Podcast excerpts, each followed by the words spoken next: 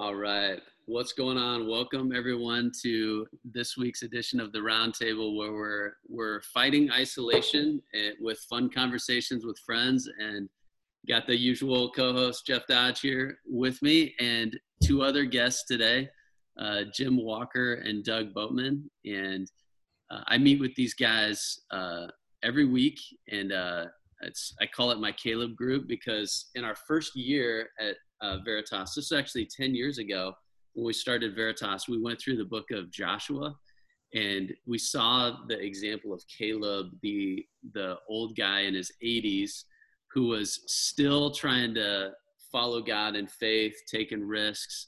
And so we started calling the old people of Veritas the Calebs. And so uh, that's where, where even in old age, just continuing to press on uh, toward the kingdom of God. So these guys have been uh, a lifeline for me weekly, just touching base with them um, and being inspired by their faith and learning from their wisdom.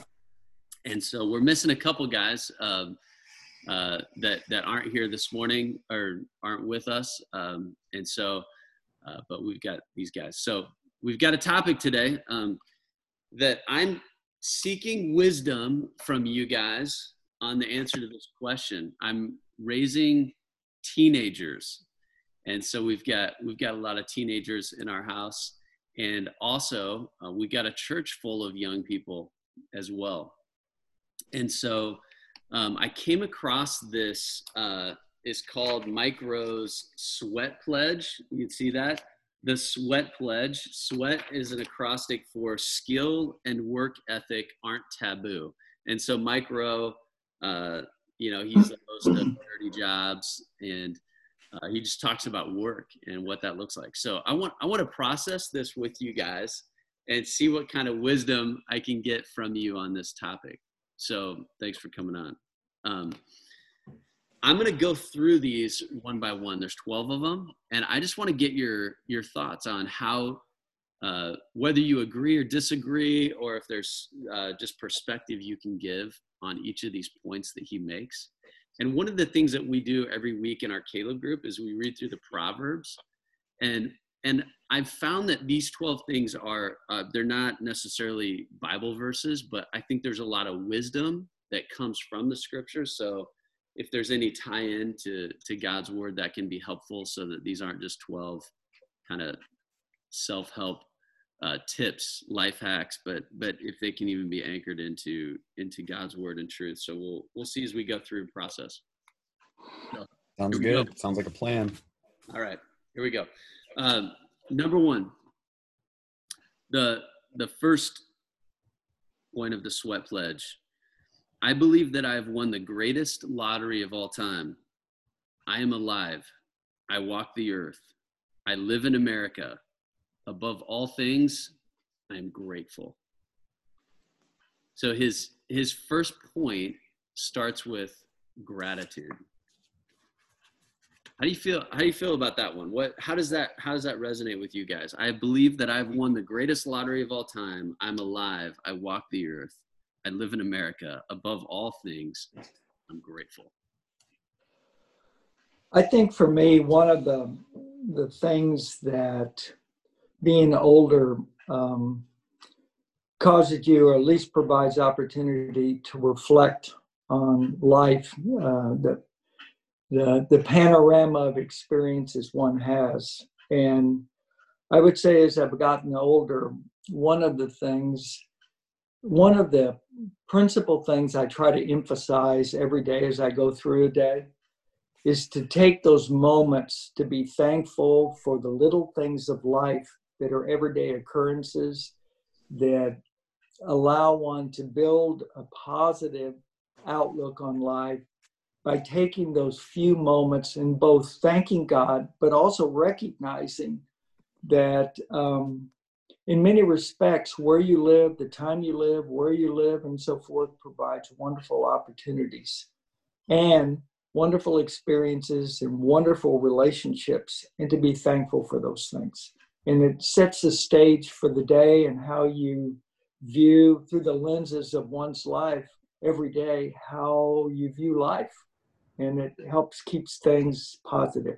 What's what's an example from your guys' lives where you kind of were able to step outside of your world or even America and realize, whoa, like all that we've been given, the the privilege and the the blessings that have come from from living here and just yeah. Ha, have you had experiences in your life where you kind of had that awakening?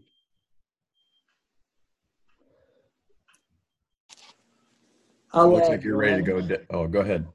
I was just going to say, add one that it's a vision that I had. Um, not a vision. Um, it's it was a situation that occurred that gave me a stark reality of things that happen in the world that don't necessarily happen here.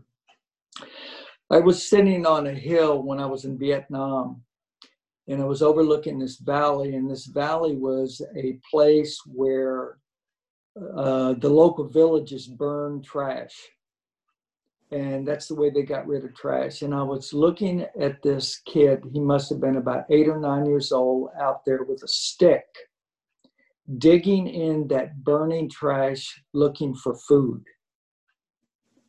That reality was it it's it shaped much of my perspective about life and um, it was um, is something I've never forgotten. Wow. Mm. Doug, you look like you're. Were you going to say something?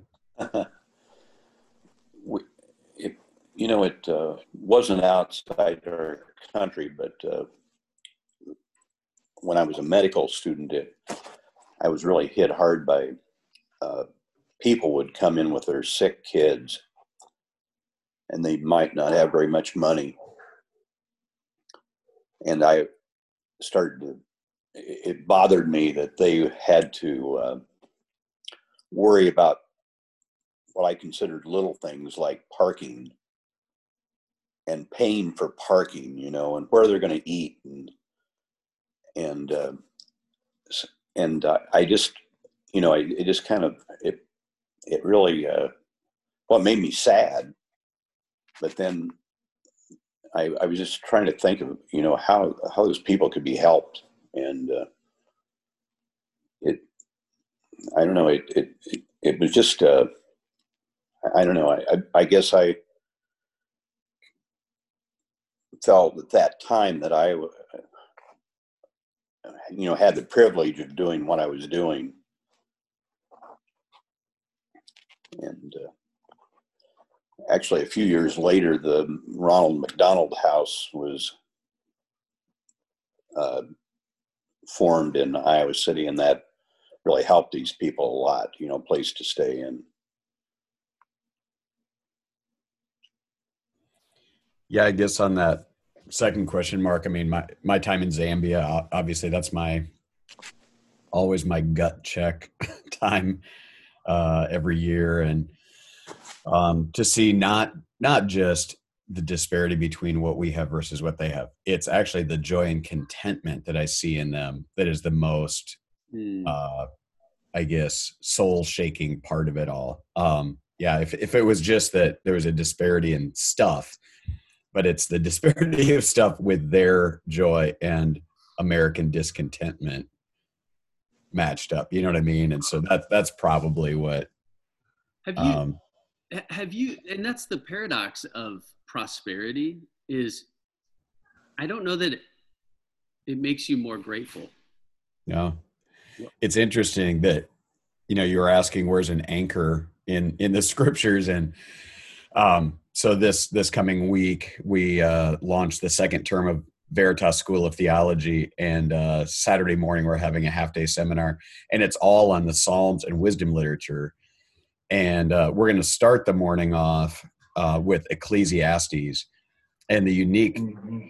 the unique message of Ecclesiastes in the Bible is that um, it's actually about a guy who does have it all, does accumulate everything that by any worldly standard you would have made it, you know, and the the most repeated word in the entire book is emptiness. It's the word sometimes translated futility or um, whatever, but it's uh, like I think just short, just shy of forty times in the book, he refers to life as empty, as futile. You know what I mean? So just that, uh, if if we begin to think that the amassing of stuff or accomplishment or education or sexual, you know, achievements, whatever those things are, he he actually gets to the end of going after all those different things and is bankrupt empty. So anyway, it, we're gonna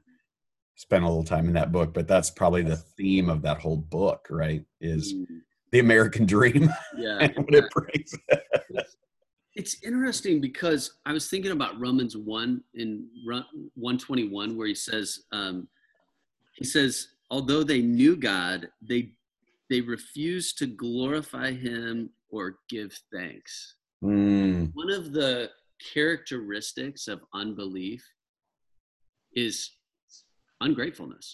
Just not being refusing to be thankful refusing to acknowledge the gift of life and that that you owe you owe gratitude to somebody else. And i think and even just the the the lottery acknowledging like whoa i i didn't do anything to to earn or deserve this. I, so i think i think there's a great place to start you know with just gratitude when you're thinking about what you have um, let me go on to the second one it says i believe that i am entitled to life liberty and the pursuit of happiness nothing more i also understand that happiness and the pursuit of happiness are not the same thing.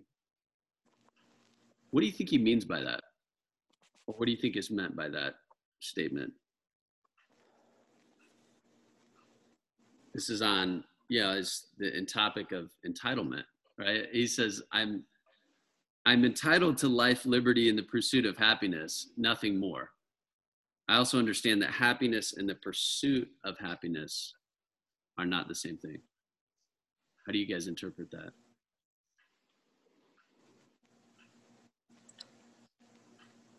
I think of, of happiness as being,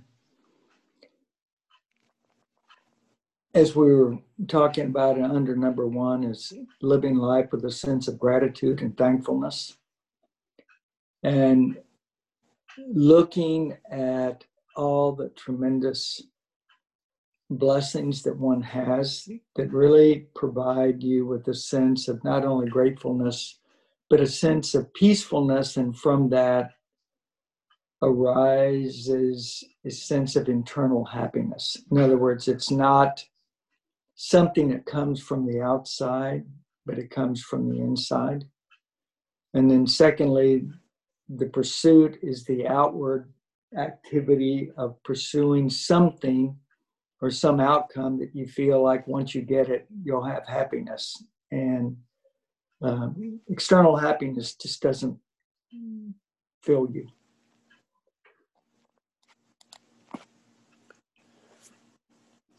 Think it has something to do with purpose. Like you know, if you're pursuing happiness, you're you have a real purpose in life, and I I think uh, the happiest times in my life were, were those where I was really working hard, and uh, going after a goal. Uh, achieving a goal sometimes is gets into the emptiness part. Mm. And I, so I think we, you know, it's like it's like Jim and and me. We uh, both need to still have goals in life, or we're probably in trouble. Doug, I, as you were talking, I think a lot of young people, people in my stage, look to your season of life as the time where we're going to really be happy. of retirement, right? You've got your, you know, your your retirement fund is you're set up and you're you're able to, you know, relax and do what you want and be totally free. Uh, so it sounds like you're saying that that's may not be the case. No. that's uh, that's why uh, Veritas has uh, been a blessing. Mm. To carry on with one more thought about what Doug said, and that is, it seems like happiness is in, um, for example, like working hard, but really it's it's the experience of going through a circumstance or a situation or something you're trying to accomplish and all the struggles associated with that and the periods of frustration and disappointments and failures and so forth that make you who you are but in that pursuit of accomplishing something it instills in you a true deep sense of happiness Mm. I think there's something metaphorical about the clicking of the the there's a clock in someone's background that's just tick tick and and I think there might be something metaphorical about that. Here we've got we've got a, a really deep uh, going on as the as the clock is ticking in the background. Um, it's i'm guilty i'm sorry Oh no, I, I love it. It's great. It's kind of the yeah the the background of our of this conversation is our life and reflecting on um, the time that passes and and and seizing these these moments and living out our purpose. But I was thinking about when he talks about happiness, the way the the Greeks when we studied in in college studying Plato and he talks about um, you know the good life. That's the question of of the Republic by Plato is like, what is the good life? What is the good life? And and uh, the word for the good life is like, what is the just life or the happy life? Um, but they the way the Greeks thought about happiness was more of a an objective quality of happiness versus like when we think of happiness, we think of like the happiness that comes from drinking a, a Coke or a sugar drink or a roller coaster where it's like a subjective feeling, you know, but for them it was more of an, a, a settled state of just like, mm, joy, happiness. Uh, and, and so I think that, um, that sometimes our, our definition of what is happiness is important and, and thinking about because it's like the difference between living a selfish life making a lot of money just pursuing your career getting all this stuff and and being happy you know versus like giving it all up to be a mom or a dad or having children like s- spending your life serving others and giving and like there's a way that that is actually a greater pursuit of happiness but it's more of a settled satisfying kind rather than you know what i mean? I think the uh, when i think about that second point i think well happiness defining that is is important. The third the third one is and these start to get more practical as we get on but the third one is i believe there is no such thing as a bad job.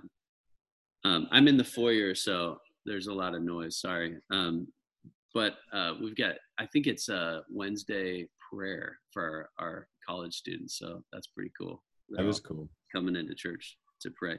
Uh, but the third one is i believe there's no such thing as a bad job i believe that all jobs are opportunities and it's up to me to make the best of them i'll say it again i believe there is no such thing as a bad job i believe that all jobs are opportunities and it's up to me to make the best of them.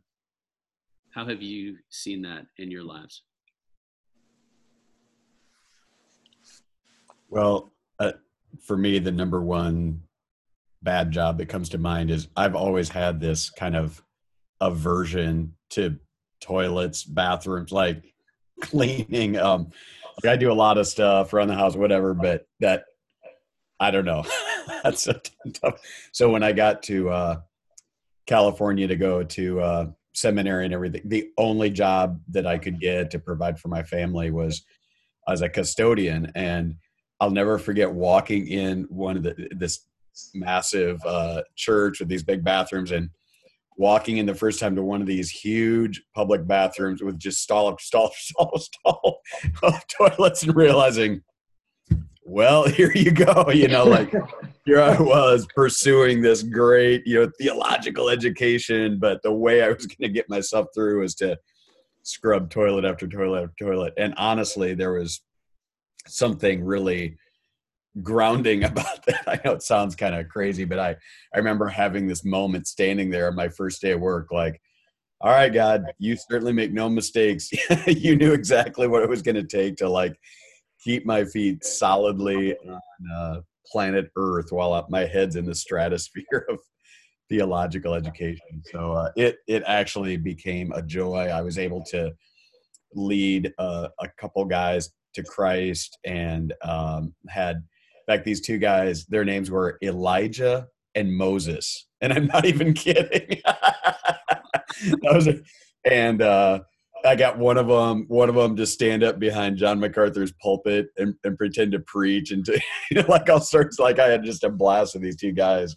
So anyway, just the joy that I I ended up having as a custodian cleaning toilets. Uh, I still remember as one of my fondest moments, but just deciding to embrace it, you know what I mean, and laugh at myself and embrace it. So yeah, I love that one actually that he put there. Doug and Jim, what do you guys got?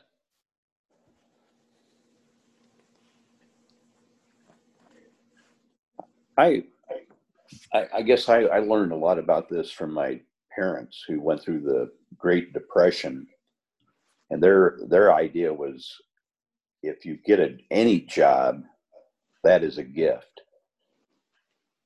And and i it, it kind of carried through to i, I had a job uh, i worked for a veterinarian when i was a kid. And i was making 87 cents an hour. And i wanted to quit because i wanted to go someplace where maybe i can make a buck an hour or something you know? And both my parents really got angry with me. And they said he's given you that job for a, a couple of years, you are going to stay with him, period. And they, and that that's something I've never forgotten. But they sensed that that he was a good guy, and and my circumstances were a lot more important than the actual money that I was making. And and they were they were right because I learned more from that job than quite a quite a bit of other jobs that I could have had maybe. Well, you had a better wage than I did when I started because I remember starting graduate school and I was working at the bunch of lunch for Shakey's Pizza Parlor over the lunch hour to make enough money to make a go at it. And I made a whole 35 cents an hour. so those were, were tough days. Um, I was going to add to my experiences that when I worked at the university, one of the things very early on um, is that I was trying to develop health and safety processes for all types of work in the university. And I remember coming alongside people that were custodians doing the work and also people that were doing asbestos abatement and working in confined space and tunnels and so forth. And it was a hot, difficult set of jobs. But in order to work with them to build a system that was best for them, you really had to come alongside them and to be partners with them to learn how they did what they did.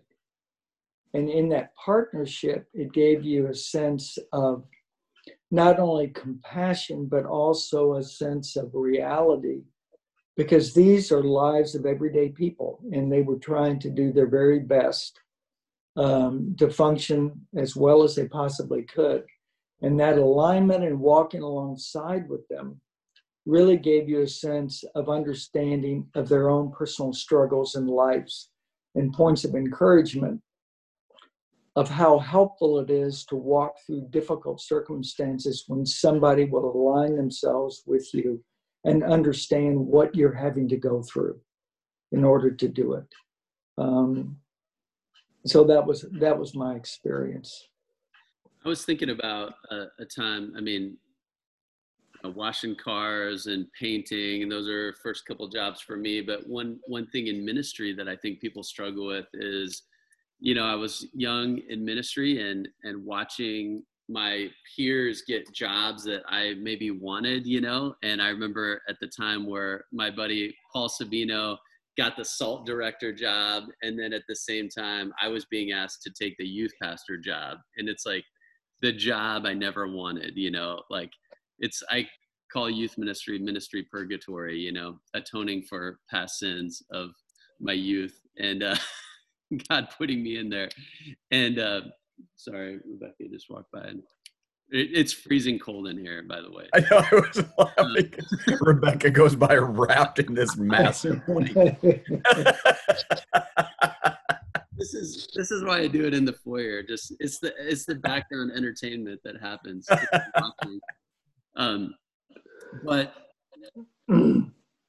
thinking about that, I learned so much during those four years of youth ministry that those were vital in me learning and growing. And I was getting opportunities to work with parents and watch parents raise children, watch dynamics of those teen years, and learning how to teach the Bible to young people. If you don't, you know, I was probably 30 to 40,000 feet in the air talking about, you know, preaching the glory of God and all these great things I was learning in college from reading John Piper. And then you get to a 13 year old who's like, yeah, that doesn't mean anything to me. And so you had to figure out how to teach it to a child and and how to take abstract concepts and make them more understandable and these skills of you know leading a team of volunteers where it's not you don't have a staff where everyone's paid and they have to do what you're saying you know? It's it's just volunteers that may or may not show up and they have to be motivated internally. And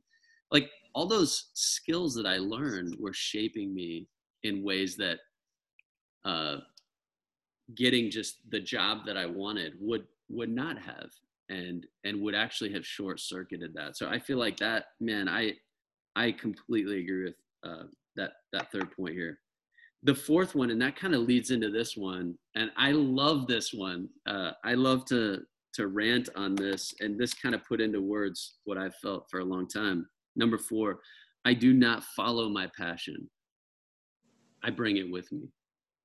I believe that any job can be done with passion and enthusiasm. I'll read it again. I do not follow my passion, I bring it with me. I believe that any job can be done with passion and enthusiasm. I, I think Mike Rowe owes your father some royalties on that one. yeah. My dad always says if you want it to be there, you got to bring it, right? If you if you show up for church and you want there to be joy and love, you got to bring the joy and love if you want to come into small group and be encouraged, you got to bring the encouragement. And uh, yeah, you got to bring your passion with you. Uh, how have you guys seen that in your lives?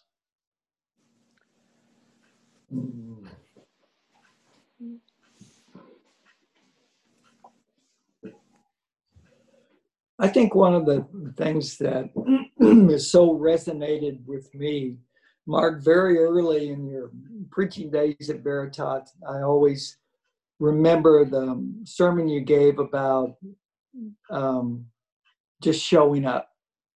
Faithfulness is just showing up. And I think the start of the exercise of passion is first and foremost, you got to show up. You got to be committed. And it has to be um, a part of your life that resonates. And I think overcoming barriers of of only living for your own passion and bringing yet bringing passion starts with showing up and the faithfulness that results from that.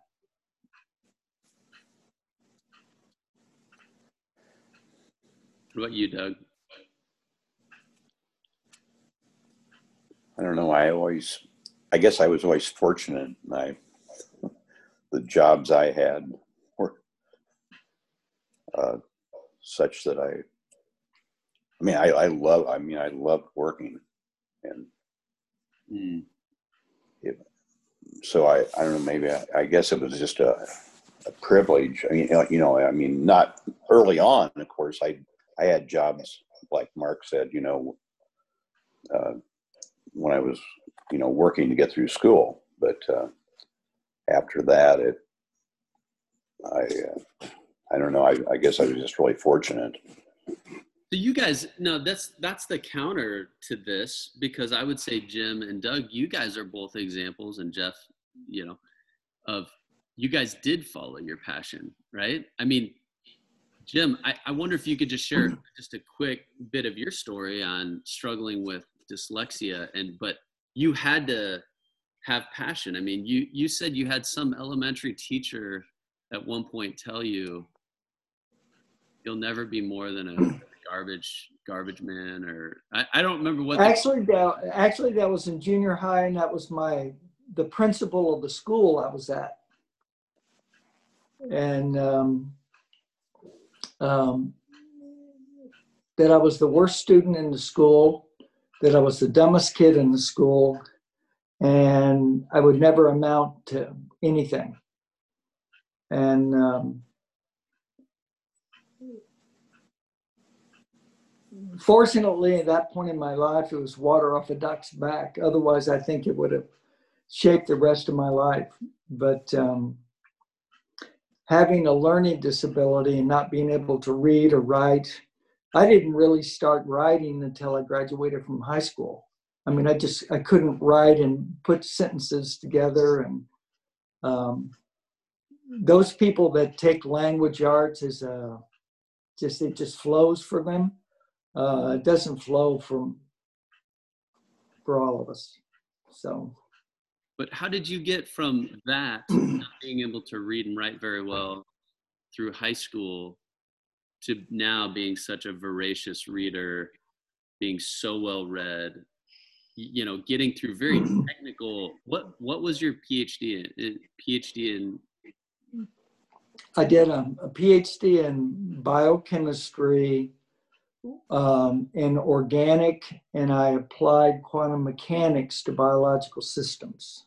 That was what my work was. Okay, so And how um, do you get from you'll never amount to anything to that? I close, here's my statement. When I was in college and also in graduate school, but certainly in college, I closed the library every single night for four years. I studied all day, every day, every imaginable moment, and I slept almost none at all, trying to overcome the learning and the reading and the writing difficulties. And I just, I never quit. Um, and so I think it was slow. Even in graduate school, I continued to work on writing. Um, and certainly in my workaday world for all those years, trying to work on writing and skills and things like that, it just, it never quit. And the reason is that it's communication is needed, writing is needed. When I look at some of Jeff's writing, it just flows beautifully. it's incredible. Getting an encouragement but not for all Jeff. Is the best thing ever because the writing is like just like an art. Just flows. So Well, Jim, here's the deal. I can't even repeat back to you what you studied, well alone understand what it actually was. So we all have something we bring, and we all have empty hands in other areas. that's uh, awesome. Hey, Doug, Way outpace me. and okay, it's so real quick before I ask Doug. So Jim, then you went on, and you were you were a pretty significant player over at the University of Iowa in terms of your job and what you oversaw. Um, and so there was, yeah, that didn't just happen, did it? you it did it did not just happen. Um, anytime that I was and there's a downside to having to work all the time. And really, we were talking about, you said very early on about raising teenagers and the time that's necessary. My job was so demanding and such a struggle that I really didn't take the time I needed for my kids. And so there was a cost. Uh, it's not free. And so there's trade offs to that. And um, at the university in my job is I would had to stay up in most of the fields of current research. And so you just spent your every waking moment reading research papers and trying to understand what people were doing, both in terms of basic science and clinical science. And that whole, it's just, university's a big place. and it was hard to keep up with all the research. So, so but there was a cost. Hmm. No, I, am thinking about you, your story. I mean, you're, you're from a small town, Iowa. Your dad was a barber and probably low income family. And, you know, you were a radiologist for your career. And, and obviously that, that took a ton of hard work, right? I mean, uh, what was kind of your path to get there. I had to take a lot of resolve and passion. Yeah, I, I, I was fortunate because my mother was a, a, a teacher. She was kind of a substitute teacher. Didn't make very much money, but uh, there was a lot of encouragement there. So I, I did have that, uh, you know, going for me in, in life. But I, when I went to uh, when I first went to college, I I kind of I got caught up in the, the the college atmosphere, the party atmosphere, and then there was a point about a year and a half into it where I realized my life was pretty empty. Um, you know, you know the parties and everything like that, and and I, I was also working quite a bit. I I said, no, I've got to, I've got to change this around. And I, I kind of made a game out of uh, getting grades. And I started to really enjoy it. I, I kind of did like Jim did. I, I enjoyed studying. I, and uh, so I, I, I would not only try to get an A, I would try to see how high of an A I could get. You know, I mean, that, I mean, it, it, it was just really, I mean, it was kind of a strange thing, but uh, I, I, guess it is it's kind of like a uh, work hard and you see rewards, and then the reward was the grade. Then ultimately, the grade led to being able to get into medical school, and then I just kept that going, and and then uh, the the subject matter in medical school was just was a lot more interesting to me, and I, I, I just loved it. Uh, there was even though it was difficult work it, boy i would i wouldn't i wouldn't trade that for anything. I would i would do it again in a heartbeat. I think this point is is is apt for this generation because you know we're we're taught you know we give our kids unique names because we want them to be special and we tell them their whole life how, how great they are. And and you know it, it we were very affirming of them and we want them to follow their dreams and live their passion. And i think this point is so good because it's like um yeah this idea of you you know jim you mentioned the just show up thing the we we everybody wants to be amazing. Everyone wants to change the world. Everyone wants to live their passion. And i think um you know i'm trying to teach our kids like this point like find something that needs to be done and go figure out how to do it. Like there's all this money out there. All you have to do is just go collect it. Just go find it right? People are paying a lot of money to get their lawns mowed. Okay figure out how to go collect that money. It's right there. And and just go find something that needs to be done. And i was talking to the developer of this whole property out here um, who's been very successful and asking them about um, college, you know, and they're like, he was like, man, I don't remember two things I learned in college, but that helped me for this, you know, but, but just the development and, uh, yeah, buying, buying land, developing it, buying, building houses and doing things. I think there's a lot of different ways to, um, to live this out um, by just yeah finding what needs to be done and going for it and bringing your passion into that thing um, so I, I mean don't you think though too it's not so much going out and finding those pods of money out there it's actually finding out what needs to be done sometimes that will end up having a monetary reward in addition mm-hmm. but some of the most happy content people are the people that find a passion in things that don't pay monetarily that well yeah. you know what i mean and and they end up having this again going back to my zambian friends that's but here in the states as well um you know the school teacher or coach or whatever that just finds themselves thrilled that they were able to impact lives through their life um never found that pot of gold never found it a way to make that a lucrative choice but found it incredibly rewarding you know what i mean? And so yeah, yeah helping helping our kids uh yeah find joy and contentment yep. in those ways you know?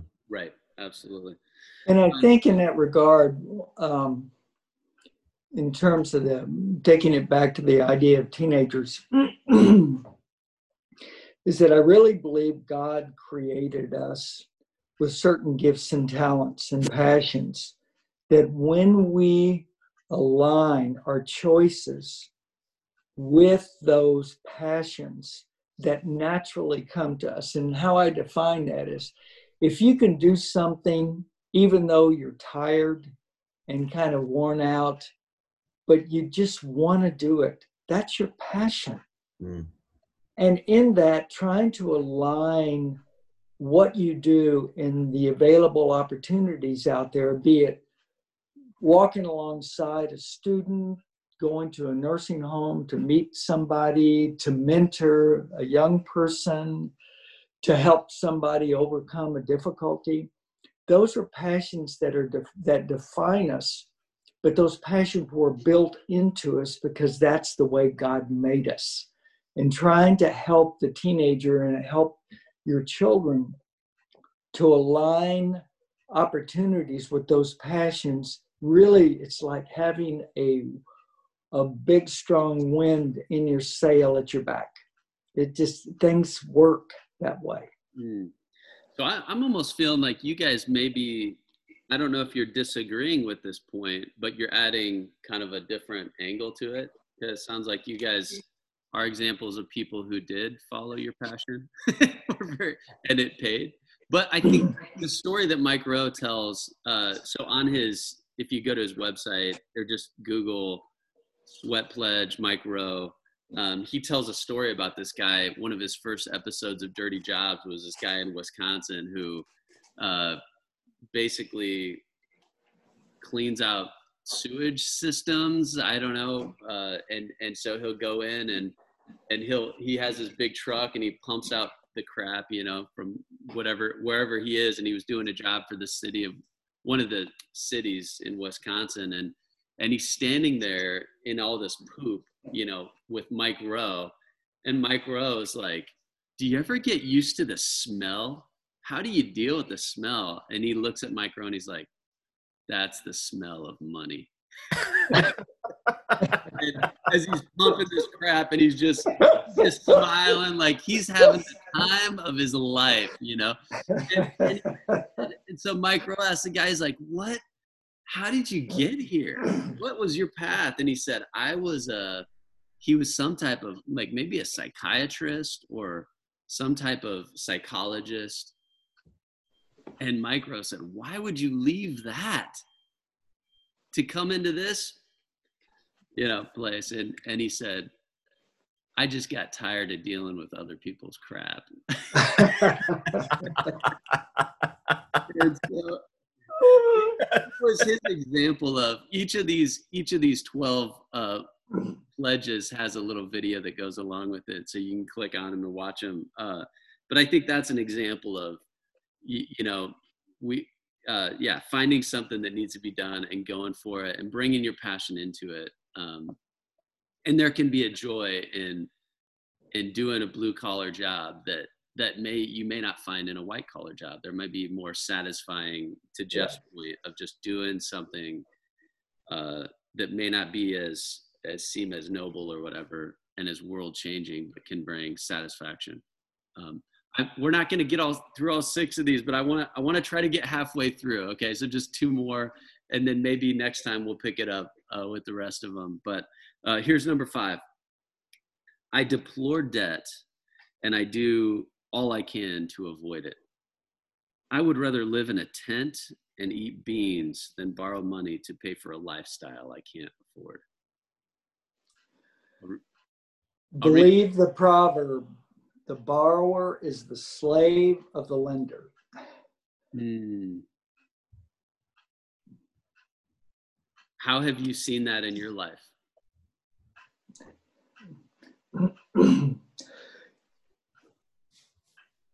for me, I think it was living on 35 cents an hour trying to go to school taught you how to live frugally and exercising care and trying to borrow money because it's so easy to get borrow and so hard to pay back. And it affects one's choices dramatically. Can, can we move? Can we do this uh, on a scale of foolish debt to wise debt or no debt? Uh, you know what I mean? I want to start on one side and just say, what's the most obvious form of foolish debt? Like in an obvious area where it's like, yeah, never, never borrow money for that. What's an example? Gambling or bookie, your bookie. Okay, gambling. Don't ever use borrowed money for that. What's another like if we're moving now over this way toward uh, what's another example of buying debt? an unnecessary consumable? Okay, an unnecessary consumable. So uh, putting a you know 70 inch TV on a credit card. Yeah, well, that, yes, but I put that also in the category of never invest your money in a depreciating asset. Okay. But as soon as you buy it, it goes down in value and you can never regain what you paid for it. And I mean, I no, it goes even more absurd than that in the sense that there are a lot of people that use their credit card for just going out to eat, going to the movies, mm. going to concerts, you know, whatever that there's no asset at all. Not only is it not depreciating, you know what I mean. So that that kind of debt, entertainment, I guess, maybe debt, uh, is rampant, and I would say is perhaps the most foolish. You go into like a lot of college students' houses, and you know, back in the day, there were just rows and rows of DVDs. You know, those are what 20 bucks a pop. You know, 20, 30, 40 bucks a pop for for those and you think just a wall lined up with DVDs that they probably never watch now, it's probably people making you know digital downloads that you don't you don't see the DVD rack, but it's on it's on a hard drive and it's money that's just yeah those those types of purchases just one click away from spending 10 to 30 bucks here and there Move. And I think you know people often will will talk about education debt as investment kind of a debt, but it it all depends on your perspective. You know that, like Jim was saying, all those choices um, end up decide they, they determine the the choices you have later on down the road. In other words, like when I was going to graduate school, I knew that I was since I was going into ministry, I was likely going into a, a non-lucrative career well i couldn't amass a bunch of debt because there's a lot of debt involved the potential of debt involved in mm. seminary not just law school or something you know what i mean and so i'm watching my friends just amass all this debt. well then they couldn't go into ministry because that kind of career could not hold the debt load that you brought with it. And so I'm just saying some people want to imagine that education debt is always a good investment, but the level of education debt that people are carrying right now, very few careers can hold the weight of the debt that they're incurring. Um, so even with education debt, I chose to do what I could. Like in in graduate school, I paid off my undergraduate school as well as paying for my graduate studies, yeah. just so that I would never have to experience education debt once I got out, and would then be free. Now I've got this the sheepskin for whatever that's worth, but at least I can go do whatever I want to do and not be hindered. You know. So, so what's yeah? What's your guys' advice on someone listening and and wondering about school debt because we've got a church filled with I mean, you know, it, so this example, a guy um, not too long ago was like, okay, I, I want to go into ministry. Um, and I, I, I, don't know, I'm uh, starting my sophomore year and I don't know if I should keep going because to finish school is going to be 60 plus thousand dollars, 60 to $80,000 of debt. And I think I want to do ministry. Um, you know, what's your advice to them? One is to exercise extreme caution about piling on a lot of debt because it will restrict your choices later. And secondly, rather than taking a singular approach to it, there are different ways of getting an education in your sheepskin rather than going out and going to a certain school or borrowing a lot of money. So, for example, if you, your purpose is to get through college, one of the things that I see that you can actually go to community college, work part time at the same time, get your education. And the other thing it does, that for example, like at Iowa, if you have a, a Kirkwood Community College general degree in two years, then you don't have all those required courses that you have to take, and that saves you three semesters. That's a lot of money. And so there are different avenues of working your way to get that ultimate sheepskin without incurring a lot of debt. And so uh, that would be my my words of wisdom is that the more debt you have, the fewer choices that you're going to um, have later. And you see that all the time with, and then you get one person who took on, you know, twenty to eighty thousand dollars, and then they get married, and their spouse has the same thing and now you've got 80 to 150 thousand dollars of debt and you're trying to and now it does affect your choices because you have to work and the choice about you know when are we ready to start our family all of a sudden that uh, you're carrying you're dragging that anchor of debt Doug, what what have you seen? Because you've worked with a lot of college students and leading. Yeah, I, I, I think you have to have uh, some kind of an end goal. Uh, you know, obviously, I mean, well, Mike Rowe is one that doesn't believe everyone should go to college, or maybe go to community college to learn uh, a trade. Because so many of the so many of the students have debt that they they really don't have any uh, end game there. They're they just have debt without a, a purpose. Um, for me, the the debt that I had, I mean, it was no deal after I got out. But uh, mm-hmm. but uh, I, I think for a lot of people, it's not true. Yeah. And, and yeah, this is a this is a huge one. The borrower is a slave to the lender. That's that's just the way it works, isn't it? So if you got debt, you're a slave uh, to that the person you're borrowing from.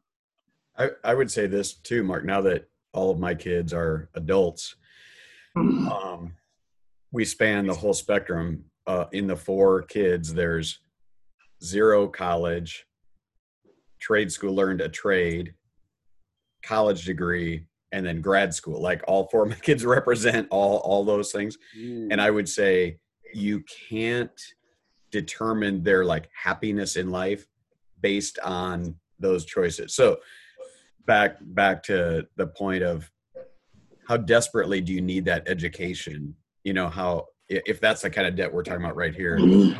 you have to ask yourself what is that goal? Like doug's saying you know is is it an essential piece to what you want to accomplish in life don't just make the assumption oh i must go to college I, whatever it takes whatever debt load i must incur that won't necessarily equal sign happiness fulfillment kind of job that i yep. will will fulfill the hardwiring god has has put within me you know what i mean and so yep. yeah i for some having some school debt is wise and if contained and purposeful um, but I think people should be afraid of it. You know what I mean? Like he he talks about he deplores debt. I think that's okay. Like if you actually deplore it, we do a lot of you know we take medicine that we deplore, but we know it's good for us. You know, so anything like that that you want to do and moderate, but but don't just consume it yeah. and and you know assume that it's a means to a greater end because that's that's not necessarily true. Jim, what I've heard you talk about college, and I wonder if you could just give a little soundbite on just like the purpose of college, because it might not. Someone might not. I, well, I didn't really learn anything in college, you know, or I didn't learn a like. I've heard you talk about this before, where it's almost not. The point is not necessarily to teach you a specific trade, but you're kind of learning how to learn, or you're like, what what was what was your explanation of what college is? It's really developing the skills necessary to make prudent decisions in life. Um, when I I remember finishing my when I was doing my orals for my PhD, and the last question the professor asked me said, "What did you learn?" And I said, two things. One is that I learned how to learn. And secondly, I learned how little I know. And really what what education is and i think this goes back to what doug's point was which i think was it's actually the most important point is you need to be thinking about what you want your ultimate outcome to be what's your purpose? And then work along those lines because based upon what your purpose is excuse me the kind of skills you need will determine the probably the education you need to pursue. And so you're tailoring your education and your subsequent costs to your purpose. Yep Good. We this is the last one, and then we'll, we'll close down. Number six says, "I believe that my safety is my responsibility. I understand that being in compliance does not necessarily mean I'm out of danger." Why is this? Why would this be one of the twelve on his list of twelve things? This seems pretty intuitive, but but obviously feels a need to put this in here. Why why is this a significant one? I believe that my safety is my responsibility. I understand that being in compliance does not necessarily mean I'm out of danger. Man, it I mean it's been a long time since I I watched uh Dirty Jobs. I mean it's I don't think on anymore or whatever, but I remember back when when he was doing it how much he just brought a a noble aspect to every possible job and career. And I, I used to love that, that, you know, like you described the guy in Wisconsin or whatever, you know, just made dirty jobs a noble thing. But he also, I think, gave us the right perspective that these are smart, brilliant men and women who know how to take care of themselves and should trust their own instincts. You know what I mean? Like, if if you're on a job that OSHA says you can do this or your job or your boss says you can but but you're like, ah, uh, I don't think that's safe or whatever. I mean, just that, I don't know. The respect for image bearers, you know, that that can chart their own course, make decisions for themselves, be wise, and not to always in, have people entrust themselves to somebody else. To, you know, like be responsible, be be uh yeah. yeah an example I, I thought of is we Jeff we went over to Doug's to cut down a help cut down an oak tree that had fallen down or help you know pile it up and and thinking about the danger of a chainsaw oh, and and how I think when you take responsibility for yourself you can't mm-hmm. blame somebody else right so if That's something right. happened to us we realize we're not going to sue Doug because it's us that's responsible. And I think the mentality of someone is I, I I'm looking for someone to blame. Yes. I'm looking for someone to blame. If I make this cut and the tree falls on me, or if the saw kicks back at me, uh, I, I want to find a reason to blame somebody else. And I think this point is huge to say that's on it's your responsibility before you start that chainsaw to understand how that thing works and yep. the dangers and the risk involved. Uh, have you guys? That was kind of an example of where I think this point is so important because we might be looking to. I think I would add um, the idea of life choices into that category about thinking about responsibility. It takes responsibility from a different vantage point.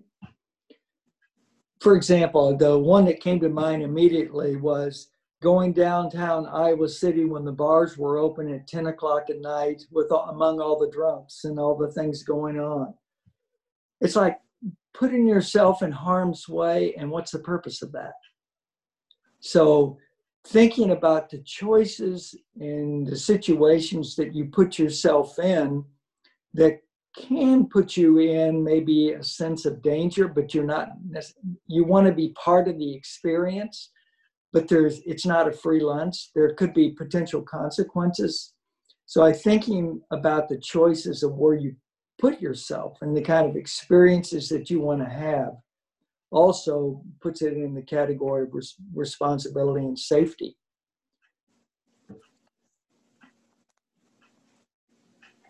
Doug, you got anything on this point? Oh, I, I was never one to trust trust the federal government to protect me. To protect me, um, I never thought that anybody in Washington, D.C.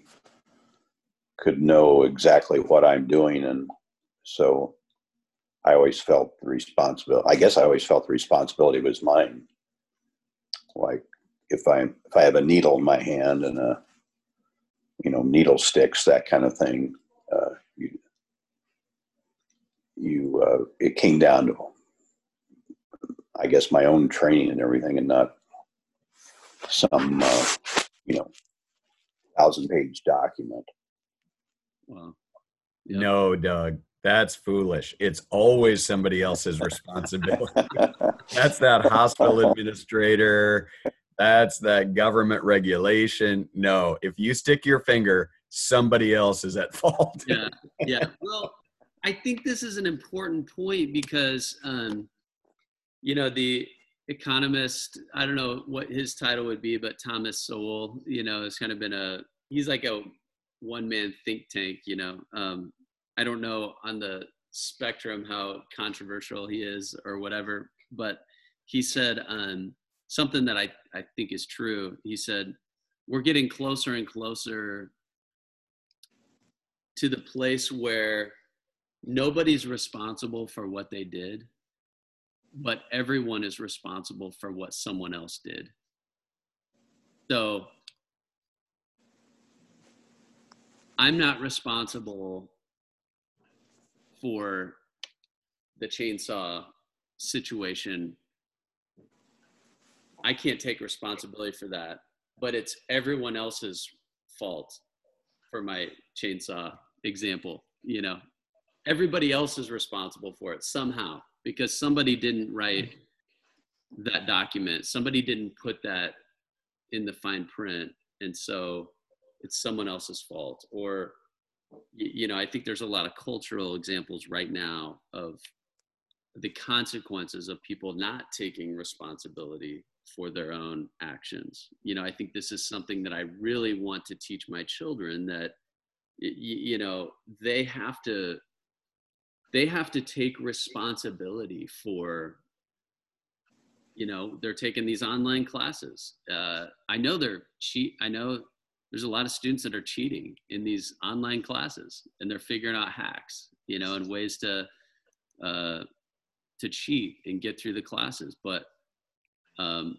that's where i talk to my kids like just know that if you get i mean number one you shouldn't be doing this but if you do and you get caught and all of a sudden you don't have your high school diploma because you were cheating your way through it that's nobody else's fault. That is your fault.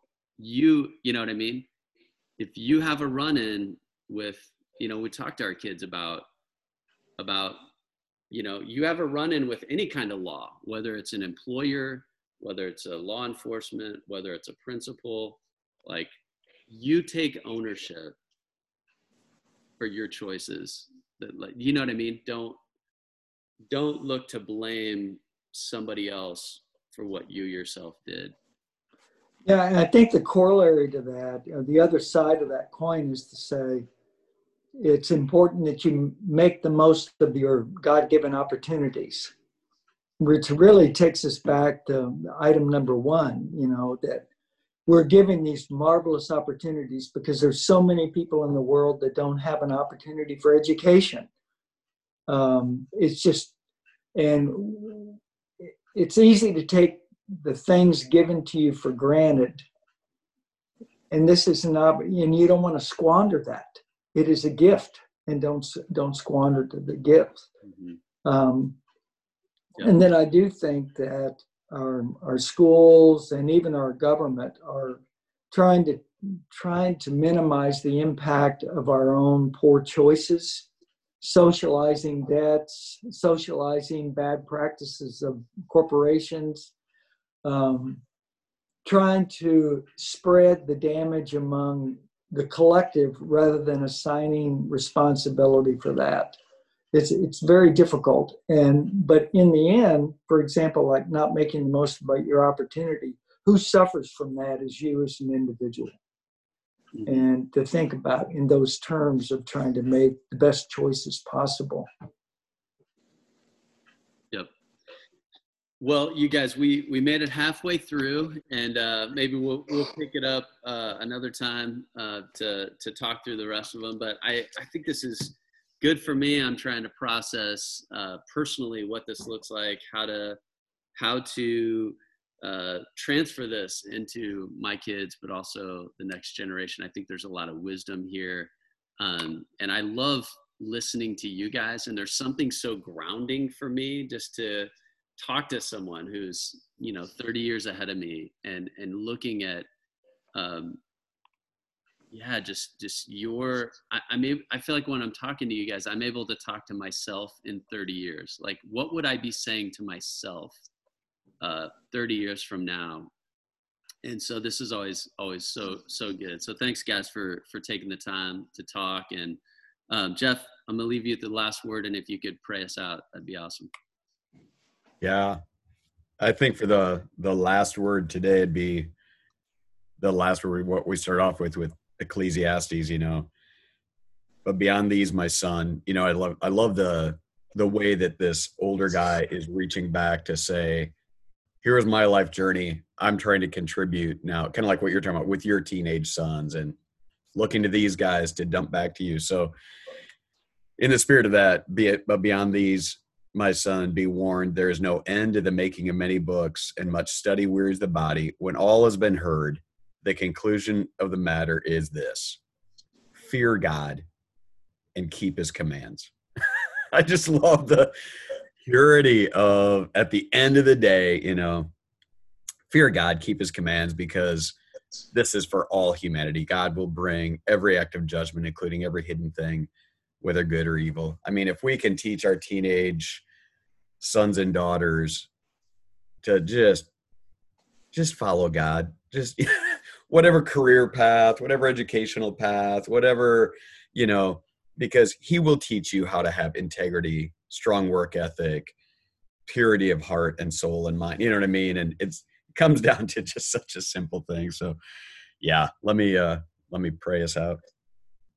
God, I do thank you for wisdom that um, is certainly found in your word. And then, Lord, we get to see it played out in the lives of those who have gone before us. Um, either for the good or the bad, watching people that take the wrong path and and seeing the destruction, but also finding men and women who find the path of wisdom and seeing the fruit of that, Lord. So um, help us to be teachable, Lord, and help our teens, especially as as Mark's on this quest to help his teens to have that hungry, teachable heart as well.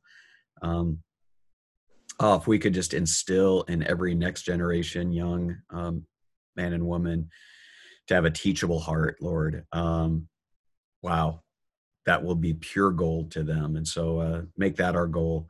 Um, yeah, we thank you, God, for this this day, for this screen full of men that I'm deeply grateful for. We want to honor you, Lord. So hear us as we lift our lives up to you in Christ's name. Amen. Amen. Amen. Well, thanks, guys. And uh, thanks, everyone, for joining us this week on the roundtable. Hope you feel a part of the conversation too. And just as we interact and and have conversations, hopefully it's been an iron sharpening iron time and, and leave encouraged. So have a great day and uh, we will talk to you guys. See you next time.